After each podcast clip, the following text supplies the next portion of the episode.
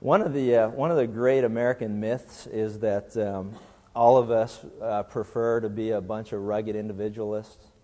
That uh, somehow or another, deep within each one of us, we think of ourselves as kind of a mixture of uh, Davy Crockett and Daniel Boone and maybe a little John Wayne, and that we all want to kind of stand out as being individuals. Uh, and yet, if the truth be known, I think that most of us would rather kind of go with the flow kind of blend in with the crowd, not be pointed out, not stand out. You know, the old cliches, not rock the boat, you know, not rub against the grain. You know, we just like, and, and it's obvious too because, you know, and we see that pressure, our kids see that pressure in that they have to wear the same clothes that everybody else wears. They want to make sure their hair is the same way as everybody else because none of us like to stand out in the crowd. And uh, as, we, as we consider that, you know, few of us like to do that. And I want to ask you a question. Why do you think that is that most of us would like to just kind of blend in with the group? I want to try to make this as homey as possible um, to try to kind of get this thing set off in the right direction because you know this, this isn't going to be another lecture or sermon type of a forum. So uh, you can actually Tom knows this; he's already overcome this fear of yelling out in crowds. but uh, for, for the rest of you are struggling a little bit with it, you know. Uh, why, why do you think it is that we want to just kind of blend in with the crowd? I think I see a hand over there. Yes. Okay, uh, because we won't feel like we'll be as what? Okay, as good as everyone else. We just kind of want to be accepted by the group. What's that? It's comfortable. You know, it's comfortable just to come in and kind of just kind of graze with the herd, you know and just kind of like be a part of it. No, no, that wasn't derogatory toward the, the Simpson Shepherd group or anything. But, uh, well, no, they call themselves the herd. Is that not true? Let's straighten it out here. Okay, there. Thank you very much. But, you know, just kind of go with, you know, kind of guy go with the flow. I mean, if you, if you could put it in one word, why do we want to be like the group? What? Safety. Safety. How about, how about the word fear? We're afraid. We're afraid to be different. We want to be accepted. I think the biggest point is that we're afraid to be rejected by the group that we want to be accepted by. We want to be accepted, so we blend in. We don't want to stand out. We don't want to do something different. We don't want to go against the flow. We don't want to swim upstream. We don't want to rub against the grain. We don't want to do any of those things. We want to just be accepted. We're afraid of being rejected by the group. We're afraid of being ridiculed by a group. We're afraid of standing out alone in a crowd. We just want to be accepted. And uh, one of the things that, that I'm convinced of is that we can see symptoms of this all throughout our society. And uh, one of the things that I'm real concerned about is, is that you know, we live in a society of, for the most part, people who are gutless and spineless and they're jellyfish. And, uh, you know, that's just my observation. You think whatever you want. But, but, but uh, the reason I say that is we live in a society of people who can stand by and watch a fellow citizen beaten or robbed or raped or mugged and stand by and watch and not do anything about it. We've got politicians who uh, they don't stand for anything, so they fall for everything. They're, they're, they're, the depth of their conviction is based on the recent Gallup polls.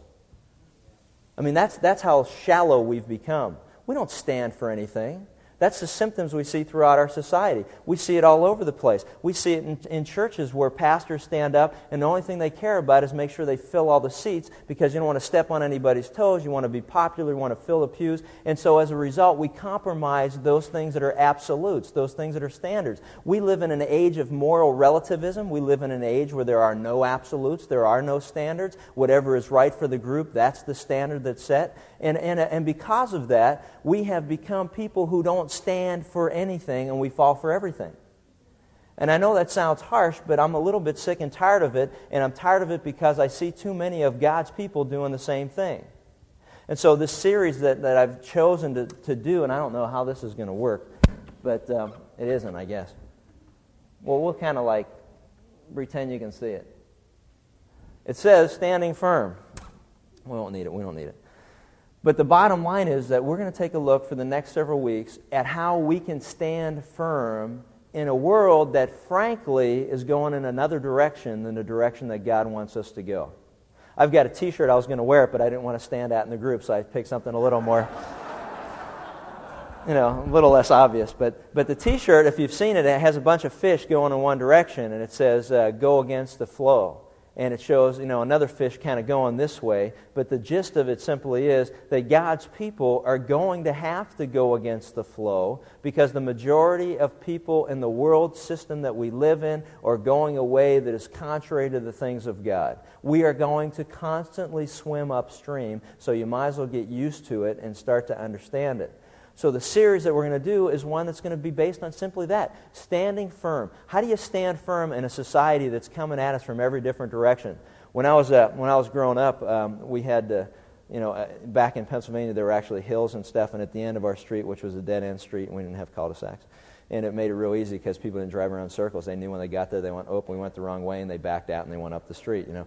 But, um, but there was some advantage to that. But we, we had um, a, a, hillside, and it was a baseball field, and center field was basically dug out. And so it was just, it, it, was, it wasn't a fence, it was, it was dirt. And the dirt kind of went up, and on the top of the hill, if you hit it on top of the hill, it was a home run. But we used to like to play as king of the hill. And would stand on top of the hill, and people would run up, and they'd try to knock you or drag you down the hill.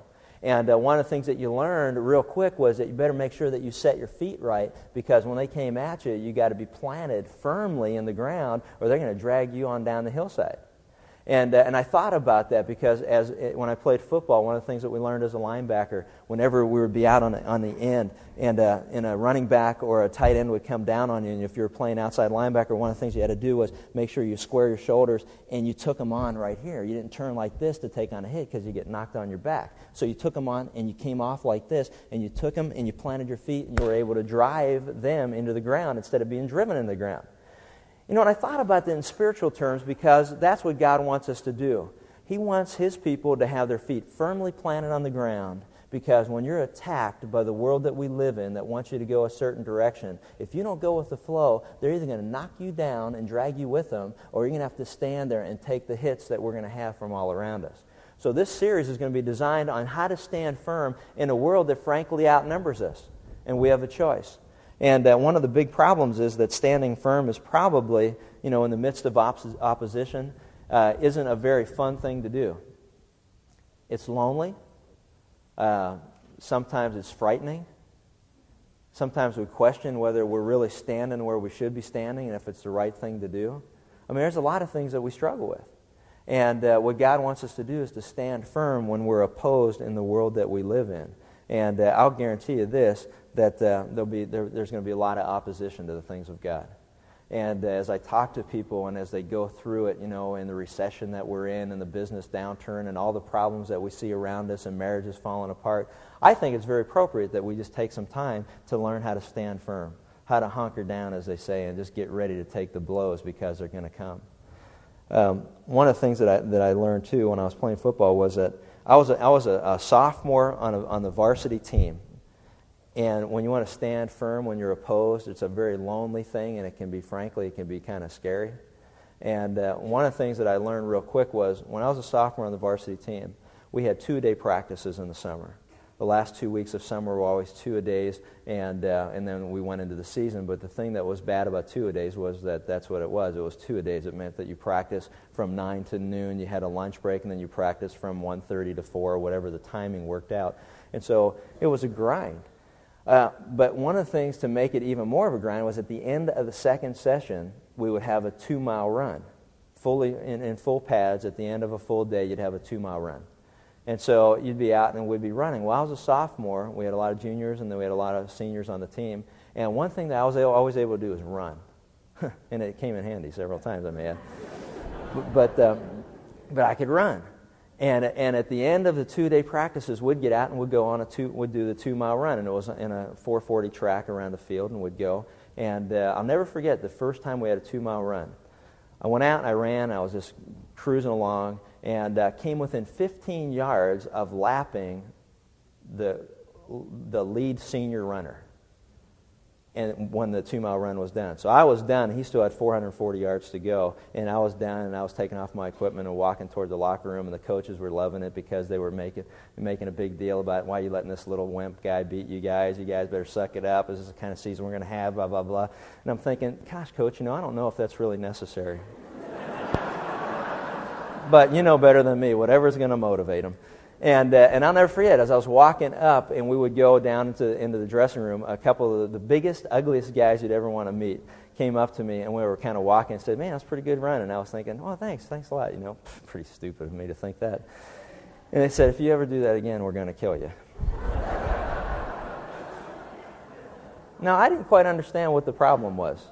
But they explained it to me the further that we walked down into the stairs. And the darker that it got going in the dressing room, the more I realized that maybe I was going to die. And, uh, but they just said, you know what, don't ever do that again. And I, and I couldn't understand. Why? Why? Why not? What were they trying to say? Hey, you're making us look bad. So you're making us look bad. Don't you ever do that again, or we're going to make life miserable for you. How many of you work in a union environment? I don't know what brought that into mind. Scott, let me ask you something. What's the, uh, what's the unwritten standard of a union shop? You go with the flow. You better go with the flow. If you've ever worked in a union environment, I mean, basically the issue is very simple. We have a standard here, and the standard is mediocrity. And if you exceed this standard, we will do whatever we can to make sure that we bring you back in line with everyone else. Don't produce more than you have to. Don't produce more than you should. Because if you do that, you're going to make the rest of us look bad, and therefore it's not a good idea. So you come on back with us, would you please? Because after all, raises aren't based on merit, raises aren't based on energy expended. Our raises are based on time served. And so we've become a society of mediocrity, and that's been the level that's been acceptable. Let me ask you something. How many of you did well in school? No, I didn't think very many of you. It was a long shot, but I thought I'd give it a, I'd give it a chance. Holy smokes. I mean, think about it. Oh yeah, I know you. Yeah, you did well, right? I know. They passed you to get you on out of there. Give them an A, get them out. But uh, what's, what's the standard? I mean, now, okay, how many of you remember the geek and the nerds? You know, the geeks and the nerds, the ones who always had everything double spaced, the ones that, you know, before their word processors always had everything typed up real nice and neat, no misspellings, no typos. It always looked good. They always had a nice cover on their report.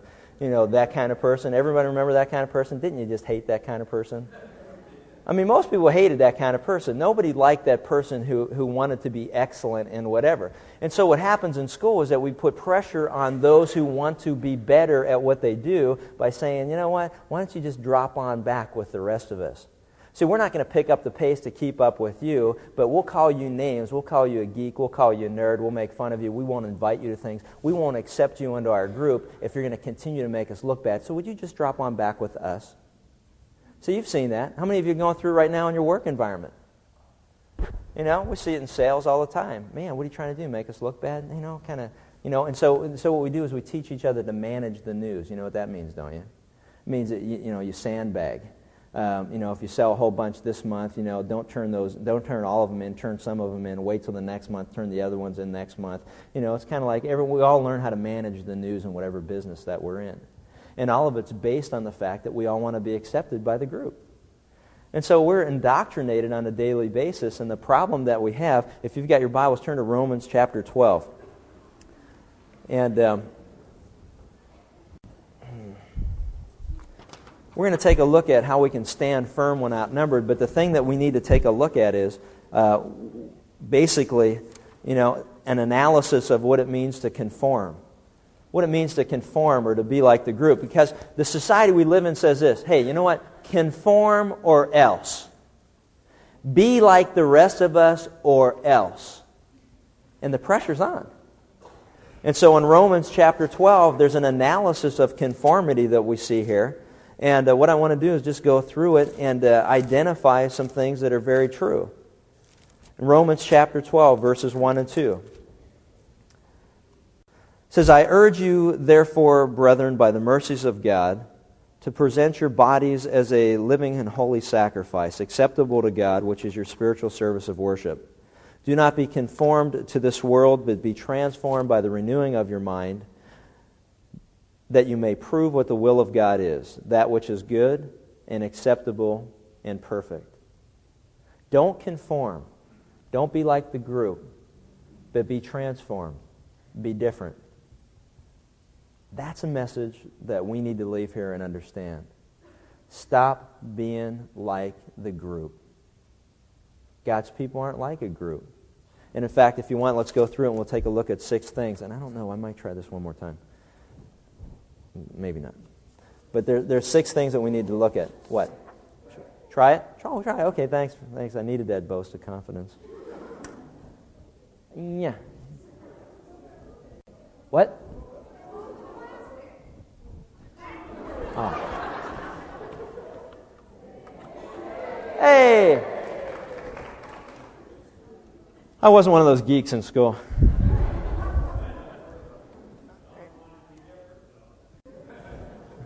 Did he say something again? Okay. All right, let's go through it. Let's take a look at six, uh, six observations from this text. Romans 12. I urge you, therefore, brethren, brethren. You know, one thing that we need to understand is that God's standards are for God's people. I urge you, therefore, brethren. He's talking about Christians.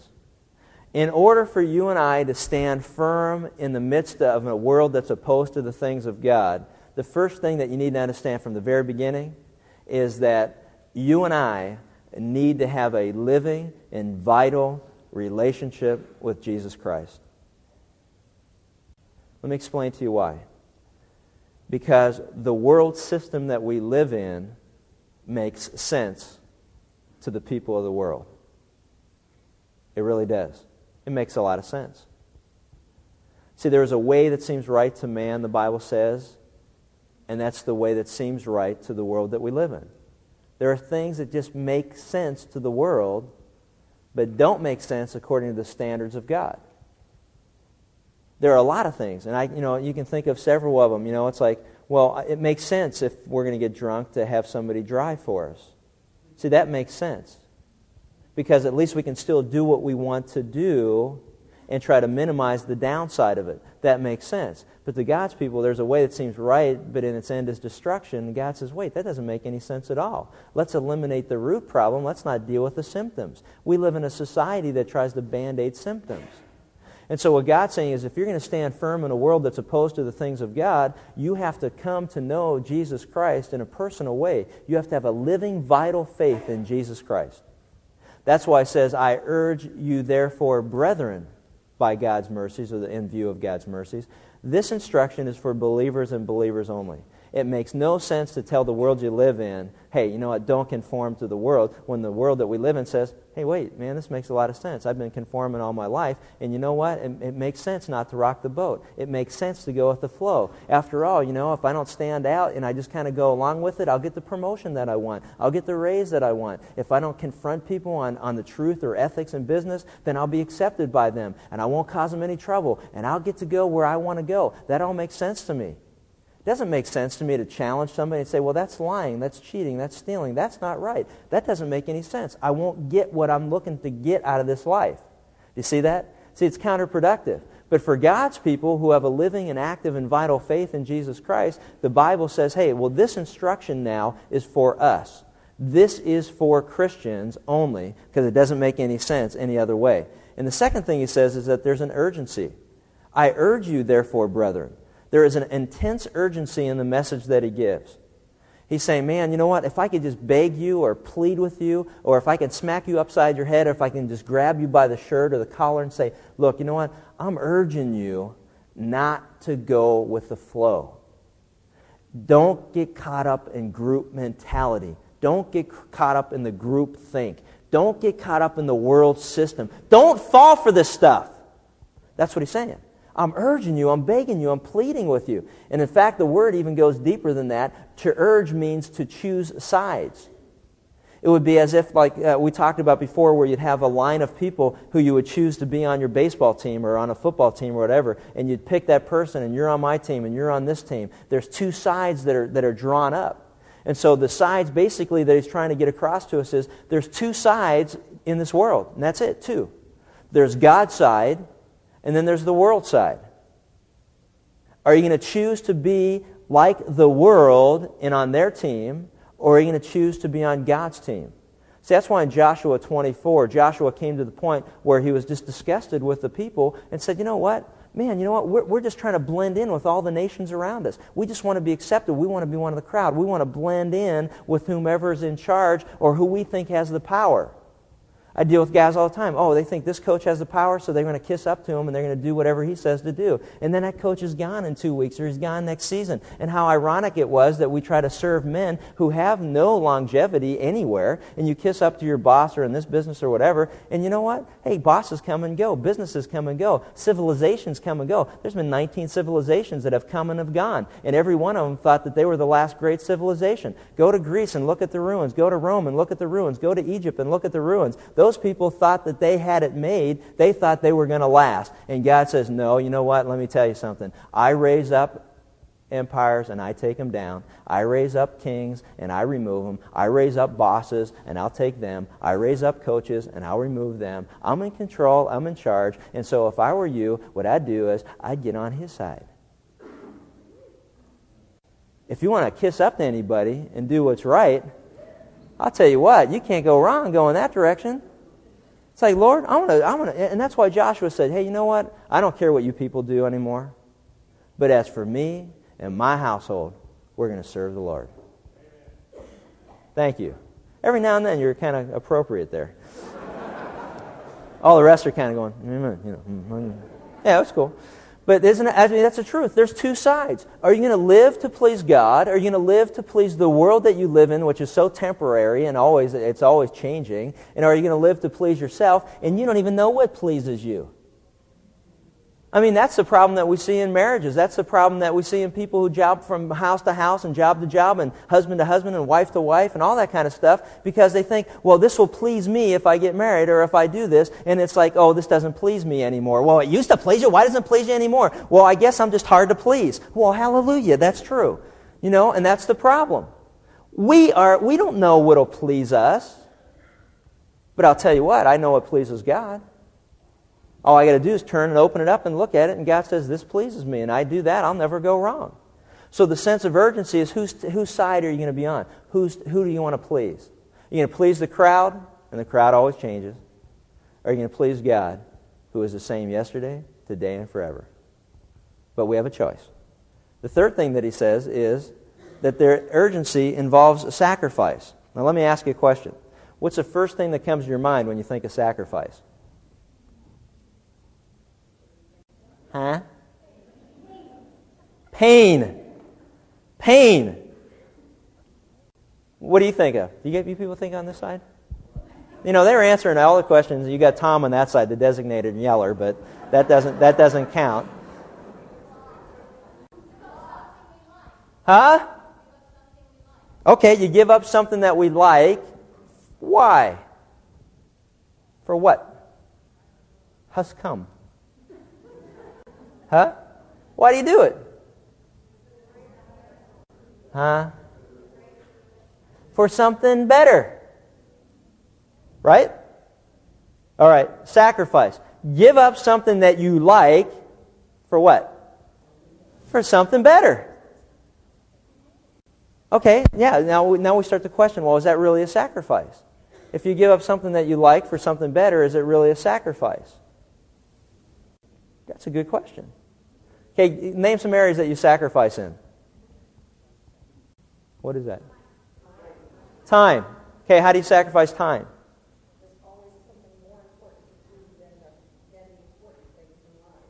Okay, there's always something that you can, I mean, time, we only have so much of it, right? It's a valuable commodity. There's not that much of it. I mean, we only get so many minutes of every day, and that's all that we get. So it's a matter of choosing, okay, I am going to do this for that, with that time and have to sacrifice that, or I'm going to sacrifice doing this to do that because that, I think, is more important in the long run.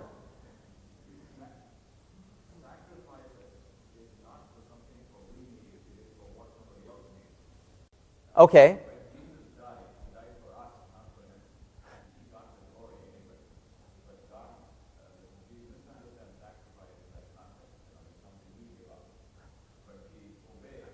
See, that, that's excellent. Did you see that? You're right. That's not sacrifice. If you defer gratification to a later date, then you haven't sacrificed anything.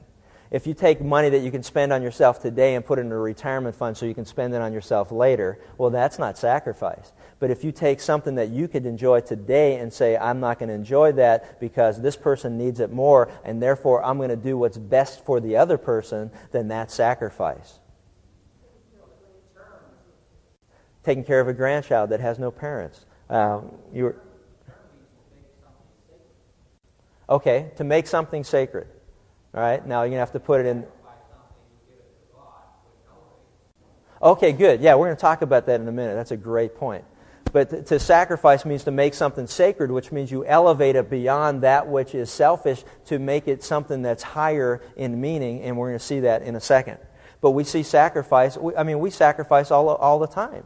But what he's saying is, I urge you, brethren, by the mercies of God, to present your bodies as a living sacrifice one of the problems that I see with living sacrifices is that living sacrifices have a tendency to want to crawl off the altar.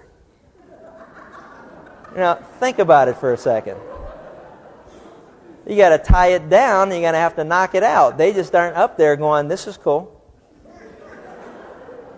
And so, see, see what our problem is? Think about it in terms of practical application. Our problem as a living sacrifice is that we continually want to jump off the altar of doing what's right before God and meet our own temporal needs that we have at that point in time. So, a living sacrifice. See how we conform with the group? The group, the world mentality is hey, please yourself. If it feels good, do it. Live for today. Who cares? And so that's what we're wrestling with. But it also involves an inner person and an outer person.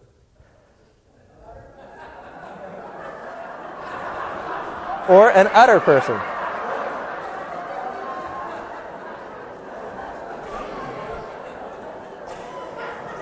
You know, I wish that thing wouldn't have worked. Well, you know, the utter guy, right, Bill? You know, it's, it's, this is right in Pittsburgh. It is. It's the inner person and the utter person. All right. We can run with that for a second or the outer person, depending on where you're from and what local dialect you want to try to uh, attribute your language to. Anyway, meaning what? Meaning what? I urge you, therefore, brethren, by the mercies of God, to present your bodies a living and holy sacrifice. What's he talking about? Okay, not only our outward actions, but an inner decision. You know what he's saying? Go ahead. What's that? Okay, good. Yeah, see, if you start, if you commit the heart, see, that's why the very first thing that we talked about is the truths mainly for Christians. Because a Christian is one who has a change of heart a change of heart who they believe that Jesus Christ is, a change of heart about what they believe will please God. It's a change of heart. It's saying, oh, you know what? I used to think, God, I had to do things to please you. Now I realize that Jesus did it all, and all that I need to do is believe that what he did is sufficient. See, it's a change of heart that says, I can't work for your, uh, for your favor. I can't do enough good things so you'll like me. I realize there's nothing good in me and that everything is good is in Jesus. So therefore, it doesn't make any sense to be doing outward actions when the heart is wrong that's why Jesus said to the religious leaders, you know what, wait a minute, you know what, you're doing all the things on the outside that seem to be right, but I know your heart, and your heart's far from me, and you're a bunch of just, you know, whitewashed sepulchres. You're dirty, filthy, rotten within, even though the world looks at you and says you're doing what's right. See, but God is not like man. God looks at the inner person. That's what he said. God does not look at the outward person or the outward appearance, but he looks at the inner quality of the man or the woman. He looks at the heart. God knows your heart. God knows right now whether you're here or whether you're far away. I can't tell except for the ones who have their eyes closed, and I know they're probably meditating. But I can't tell because you look like you're here, but God knows your heart. He knows where you are. He knows where you're going. He knows what's going on in your life. He knows whether you're just kissing up to the people here. He knows whether you're just going through the motions. He knows whether or not you want to be right with Him. God knows the heart. But we can't tell because we deal with outer actions. So what he's saying is, he's saying, hey, Christian, you know what? Let's make an inner decision to do what's right before God, and therefore your outer actions will naturally flow from it. We need our hearts right with God, or we will conform to the world. That's why Donald Barnhouse said this. He said, he said that there are two things that are involved here. Present your bodies as your inner person. Your, your bodies present as your inner person. Your bodies as your outer person. He says this. There are two things that are involved. Our innermost self that does the presenting and our bodies that are presented. It should almost go without saying that it is useless to give our bodies if we have not first of all given of ourselves. Isn't that fascinating? Keeps us from going through the motion. And you know what's important about it? If I have a resolve in my heart to do what's right before God, then I don't care what the group says. I don't care what direction the group is going. I'll give you an example. Look at Romans, if you, you got your Bible still open, look at Romans chapter 6 for a second. Romans chapter 6. Go back to uh, Romans 6, verse 12.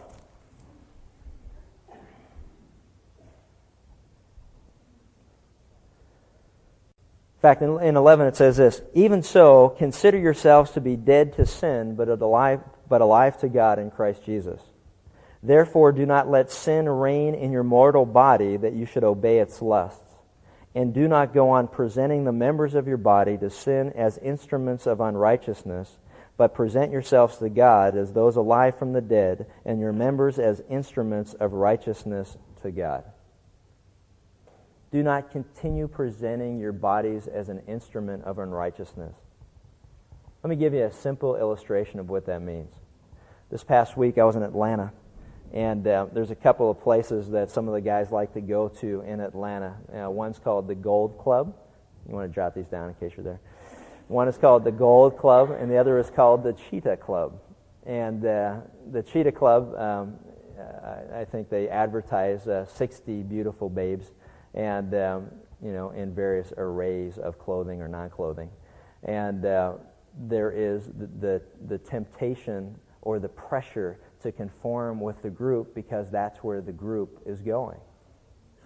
You know, I thought about that from an inner conviction standpoint, and it's like, you know what? If I don't have any inner convictions, and that's what the group is doing, then it's easy to go along and do it because nobody knows me in Atlanta. A couple people, but I walk down the street, and no one stopped to say hi, how you doing? No, I don't. I didn't feel any pressure to to do anything because nobody knew me.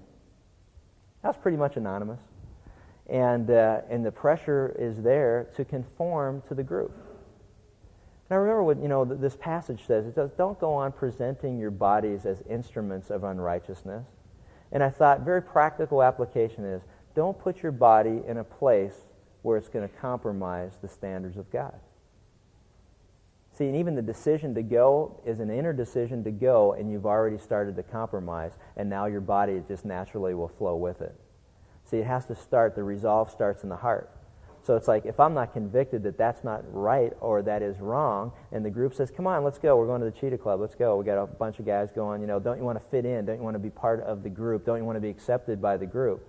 And uh, and the reality of it is, no, I don't. I'd rather be accepted before God. You know, and, and in fact, I'm sorry that you even asked me because if you asked me to go, there was a ten- tendency for you to believe that I may even want to go, and I must not be standing firm on my convictions that you would even think that. See how it works? See, don't put yourself into a position. Don't go somewhere. Don't do something. Don't be part of something that compromises what God says is right or wrong. See, the inner person has the conviction, the outer person stands firm. Don't do it. And so what he's saying is, as we go through it, you know, it's kind of like, hey, you got a problem drinking, don't go to the bar.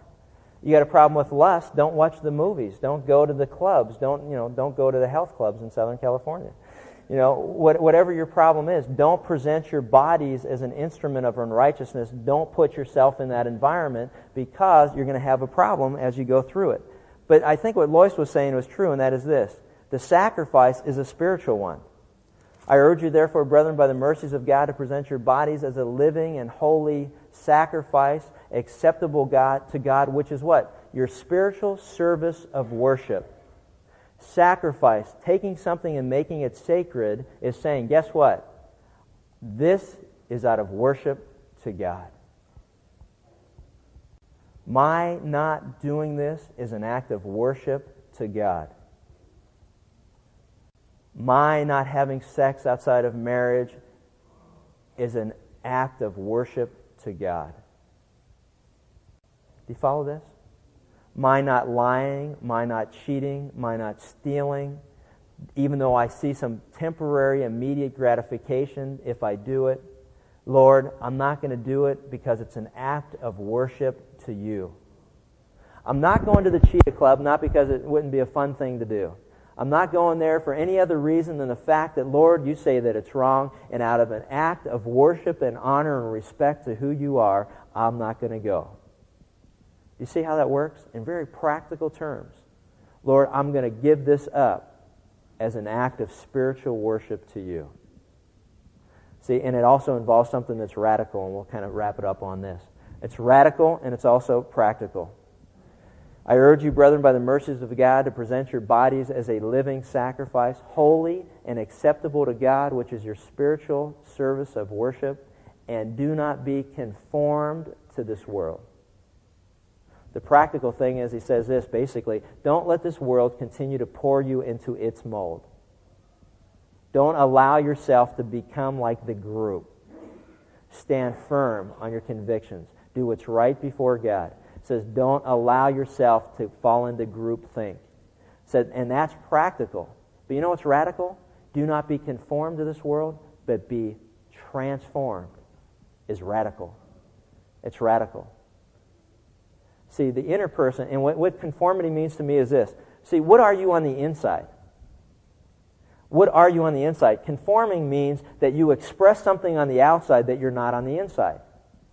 It means that you're a Christian in a circle, but you become like the circle and you're not expressing who you really are on the inside. That's conformity. Do you follow that? But transform is that you express on the outside who you really are on the inside. There's no hypocrisy. There's not a mask. It's not a masquerade. It's not a, a false thing. And so basically, what ends up happening is this. As a Christian, Jesus Christ lives within you if you allow Him to live His life through you and express Himself through you, that's being transformed. If you suppress Him within you and you do something that visibly and externally is different, then you are being conformed. So the moment you feel convicted that, guess what? I am living a lie. I am going with the flow. I'm doing what the group wants me to do, and God will convict you of that, then you know immediately, hey, I'm conforming to this world. I need to be transformed by a renewed mind. I need to ask God to give me wisdom on how to handle this. I need to ask God to give me strength that I don't fall into like the, the rest of this group here. I need to stand firm on my convictions. Do not be conformed. Don't let this world force you into its mold, but be transformed by the renewing of your mind. And you know how you get a new mind? Right here. The Word of God. It renews our minds. It reprograms us to think in ways that please God rather than in ways that please ourselves or the world because we've been programmed that direction. And we'll see that next week.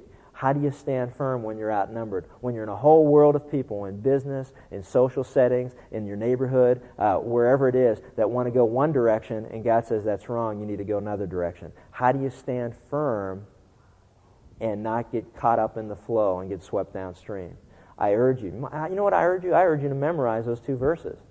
I urge you, therefore, brethren, by the mercies of God, to present your bodies as a living sacrifice, holy, acceptable to God. It's your spiritual service of worship. Don't be conformed. Don't let this world pour you into its mold, but be transformed. Be radical. Be different by the renewing of your mind that you will know what the will of God is. That which is good, that which is acceptable, and that which is perfect, which means basically it'll lead you to maturity in your faith with Christ. That's what we're going to talk about over the next several weeks. Let's just close in prayer. Father, we just thank you for this opportunity to be together. We just thank you for your word that it does uh, produce a renewed mind. We thank you for your love for us, and uh, we thank you especially for Jesus Christ, that he is God in human flesh who came to this earth and lived a perfect and sinless life to reconcile us to you. That he died on the cross, he shed his blood for our sins, and that three days later he rose from the dead, proving that he is God. Lord, we thank you that it's by grace that we're saved through faith and not of ourselves. It's a gift from you, lest anyone should boast. That we need to turn to Jesus. And as we do, may he transform us. May he make a radical change in our life so that what's past is past and what becomes all things become new. And we just thank you that uh, you can give us the strength, you can give us the courage to stand firm in a world that is opposed to the things of God. And we just thank you and praise you in Christ's name. Amen.